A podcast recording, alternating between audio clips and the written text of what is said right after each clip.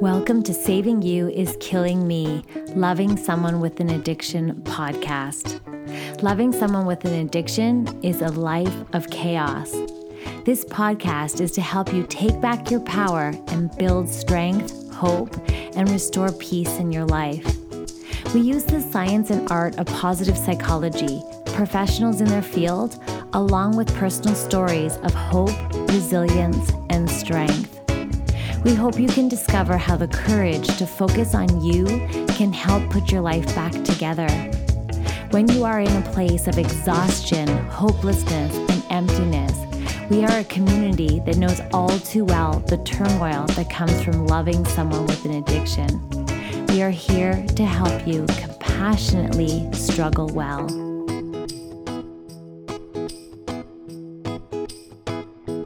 Hey there, you're listening to the Saving You is Killing Me podcast hosted by me, Andrea Seydel. I'm the author and founder of Saving You is Killing Me Loving Someone with an Addiction. This podcast is for you if you're ready to find a way to struggle well, take back your power, and live life happier while you're navigating loving or losing someone to addiction. I wholeheartedly believe that when you love someone with an addiction, your life gets damaged in some way. Since we can't control someone else's addiction, but we are greatly affected by it, the number one thing you can do is take back your power and focus on you. I believe happiness, joy, and well being is available to anyone. So, the thoughts and perspectives I share here on the show are my own and those of the guests on the show. If you ever hear anything that feels harmful or triggering, I'm pre apologizing and I'm open to being better and value any feedback and the permission to be human. That said, always take what you love, what feels good, and leave the rest. The conversations and tools I'll share here will give you everything you need to figure out exactly how to navigate addiction, put yourself first, and how to build resilience for your well being in a way that feels really, really good. I use these tools to take back the power in my life, to build my strength back up and restore peace. And I teach my clients how to create their own version of a life where they can tap into their power and restore their happiness. My goal is so that you don't feel alone and that you feel supported. I am here for you. Sending hugs. Hey there, Andrea here. I hope you're doing as good as can be. Oh my gosh, I remember thinking in my head, so many times is love stronger than addiction? Like, why am I not enough for my addicted loved one to just stop, to choose me, to choose our beautiful family, our two kids? Like, why is it so hard? Like, oh my gosh, we had such a good life together. And I remember thinking, how dare you choose drugs and your addiction over me, over my children, over a beautiful life together. And you might be thinking the same thing about your addicted loved one and you're wondering like, you know, am I not enough? And so I wanted to do an episode on this because it just breaks my heart to even think that we're torturing ourselves like that, right? It's such a tragedy of loving someone with an addiction that um, that we think that it's about us and that it maybe we're not enough and um, wishing that we were enough to make our addicted loved one get clean. Now, it is one of the most perplexing questions, basically, that I hear all the time in the support group and just from people that I've been talking to over the years.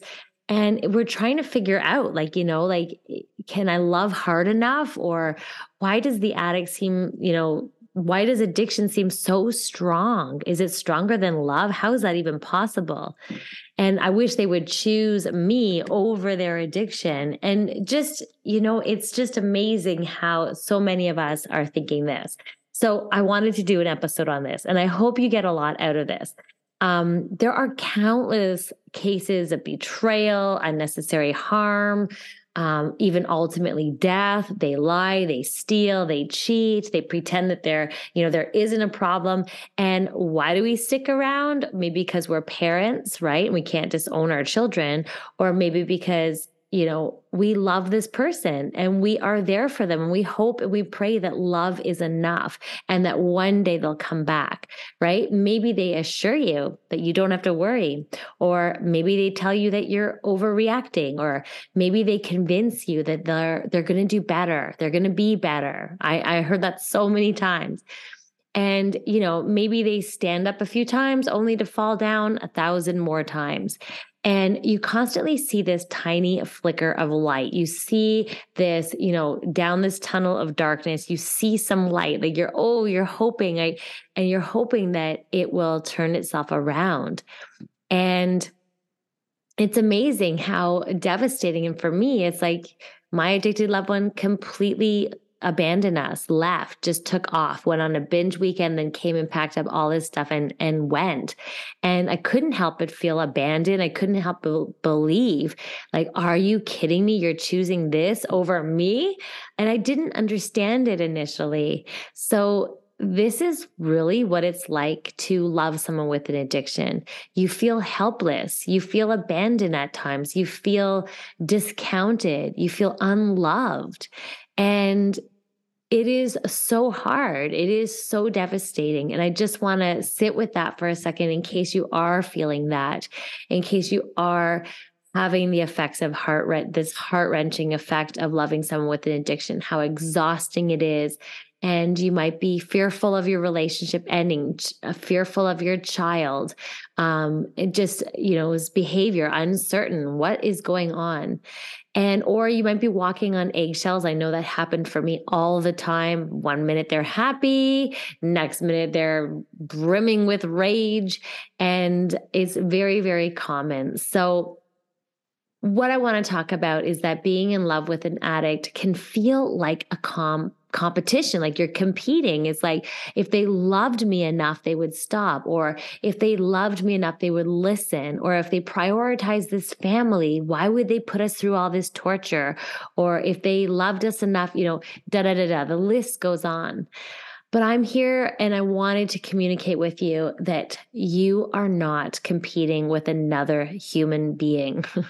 you are not competing with a human being here you're competing with abuse, with substance abuse, with the paradox or the the addiction. You are competing with addiction. And that is one race that you're not going to win so it is this race and just know in your heart that you're the addiction is not the human. And so you can't compete with it, right? The addiction has taken over your loved one's life. And even if they themselves hate their addiction at times or they themselves are really struggling with their demons, uh, you are still, that's what you're dealing with, right? Uh, even if they want nothing more to do with it anymore, you what you're competing with is not that human's love. You're not competing with that. And this helped me so much because i realized it's not me. It's not about me. And it's not about my self-worth and my you know how fun i am how much we he loves me. It has nothing to do with that. And so the idea here is is to recognize that it's not you it is has nothing to do with you right i know sometimes we think that you know we stick by our person our loved ones in sick times and in health and that is really what kept me around for so long in this relationship because I thought I was dealing with mental health issues. And, but it was so much more than that. I was dealing with addiction. It wasn't mental health issues. And there were ups and downs in his moods and I was trying to be there and loving for him. So the idea here is the pain for me became too unbearable and I was just giving barriers and ultimatums and I was just grasping at straws out of fear. And he finally did what I didn't have the courage to do. And he knew that I was getting in the way of his addiction. And so I'm really like, I really want to portray here that it feels like we're in competition. It feels like if they loved me hard enough. But remember that what you're competing against is addiction, right? When you're looking at that definition of addiction, it's basically, it explains it almost as a disease or a condition that's brought about when a person takes or, or, or, ingests their you know or drinks or whatever it is that they're addicted to or the behavior like even gambling or porn um, that is very pleasurable for them it becomes an addiction. It becomes a compulsive behavior that they don't a habit essentially that they it, it no longer is a choice. And it disrupts their whole entire brain chemistry. And we can't compete with that, right? We often, you know, we often fall into this deception that um, is is their choice. That can they choose love or choose addiction? But really it's not about choice when it becomes active addiction and it is no longer about a choice. So you know i don't want you to look at if drugs are winning in your relationship because or alcohol or whatever addiction it is. It's it feels like the addiction is winning in your relationship and that your relationship is losing. I know I was there. And oftentimes, you know, I hear things in the support group like, if he loves me, why is he still using? Or she knows I'm angry if she is out drinking late, or he, he, he should choose me over drugs, or he should choose his family over drugs. You, you hear it all the time. And when you love someone with an addiction, you reach that point that you want to say, you know, it's the ultimatum or the ultimate threat. It's drugs or me. It's, you know, your addiction or me. And what you're trying to do is push them to make the decision that they should make. However, the truth is, you cannot compete with it no matter what, if someone is in active addiction, their urge, their desire, their reward center is all wired around doing whatever it is that they're addicted to. Your addicted loved one will choose their addiction over everything, everything, even love, even your relationship, even your family. And that is devastating news. I know it is. And so I'm really just wanting to communicate to you that please don't take things personally. Don't think that they you're not loving them hard enough you're not good enough for them or that you know there's something waning in your relationship.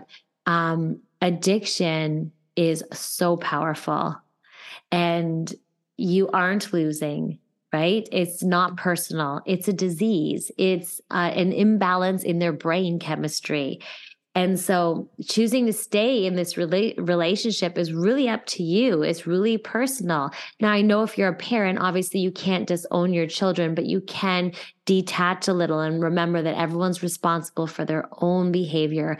And, you know, those tenants, you didn't cause it, you can't control it, you can't cure it. And so I really invite you to no longer look at it as is love stronger than addiction?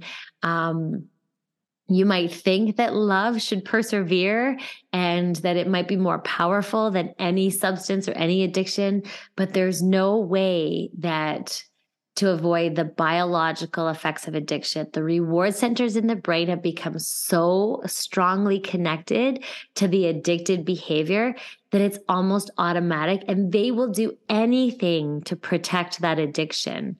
And and you're not a part of that, right? So it is such a tragic consequence of addiction, right? It is so sad because the reward centers of the addict's brain is just programmed to seek that harmful behavior, to seek whatever that it is they're addicted to. And even when they're challenged, their loved ones challenge them or give them ultimatums or like, you know, wish that they saw the love as a priority. You know, the addict might start to view that as an enemy. Like I remember like giving that ultimatum and then I got in the way of his addiction. And then shortly after that, he went on a binge and disappeared. So they actually might even see it as a threat because it's getting in the way the very thing that's bringing them so much pleasure and and and we're getting in the way of it. And so it's you know, sometimes we're eventually pushed away. And for me, I was, you know, discarded like chewing gum, spit out. so no, I the one message I want to say addicts will choose addiction over love. They have to decide themselves when they want to seek recovery. And the reward circuit in their brain is basically what is driving everything. So there is, you know, all the receptive centers in their brain, there are neurotransmitters that like they have an increase in serotonin, dopamine production, and all that going on that we can't even compete with that. Typically in our brain, relationships increase dopamine, they increase serotonin, they help it with, with oxytocin, they make us feel really good. We have a really nice reward of spending time together with loved ones, of doing things for other people, um, you know, pleasing and, and pleasure, helping others. Typically, yes, we all have that. Like, and that's why it feels a reward in and of itself being with our loved ones. And this emotional response, as a result, it's our reward system, right? It encourages encourages us to be in relationships, to interact with others. But when you introduce addiction, when you are introducing perhaps substance or alcohol or um, methamphetamines or painkiller pills or whatever it is, heroin, they all trigger dopamine and serotonin production alongside other neurotransmitters, transmitters rather. That's your neurotransmitters, it's your nerve impulses. And so what happens is they when they take their drugs or when they um, do whatever it is that they're addicted, they get this artificial flood of dopamine and serotonin, this feeling and this rush of good feeling neurotransmitters that they're they become reliant on it right? And then their body says whoa i've got too much of that produ- production. And so your their bodies naturally back off on the production of it naturally. So they become more reliant on it. This increases their tolerance and so they start to take more and more of whatever it is that they are addicted to to get the same effect. And that is really what it's all about the addiction. So then when they don't have that artificially coming in, it's harder for them to have, you know, natural serotonin secreted, dopamine. Their body is holding it back or even depleted. So this is troubling, right? This is why we cannot compete with addiction. It just simply won't happen. And it's so difficult. And it's difficult for the addict to prioritize uh, relationships, to prioritize family, to prioritize those they love. Essentially, it becomes a chemical toler- um, dependence for them. This addiction is feeding them in a whole different way. Not to mention seeking behavior of addiction. So, right when they're seeking, they start seeking whatever it is that they're addicted to. And so, whatever gets in the way of that seeking behavior, oh my gosh, like they're going to get that out of their way because it's like it's it's almost life or death here. So, their choice to initially um, take drugs or alcohol or do whatever it is they're addicted to started with a choice, but becomes over time a dependence, a, a requirement for them. So, what does that mean for us in this relationship? It really does mean that we are not important. We are not as important as addiction. But that isn't that they don't love us. It doesn't mean anything. So don't make it mean anything about you. It just means that we cannot do anything to compete with that. So it is so sad, so devastating. But the reality is that they are going to put their addiction first, that love isn't enough. And it doesn't mean that they don't love you, it just means that they love their addiction more and that it is what they require. And so I really do invite you to put yourself first, to love yourself, to really find the courage to focus on you because it is so devastatingly hard when you love someone with an addiction. It does not mean that you are not enough. It does not mean that you're not loving hard enough. And really, I just want you to know that, that you cannot compete with addiction. You cannot compete with addiction.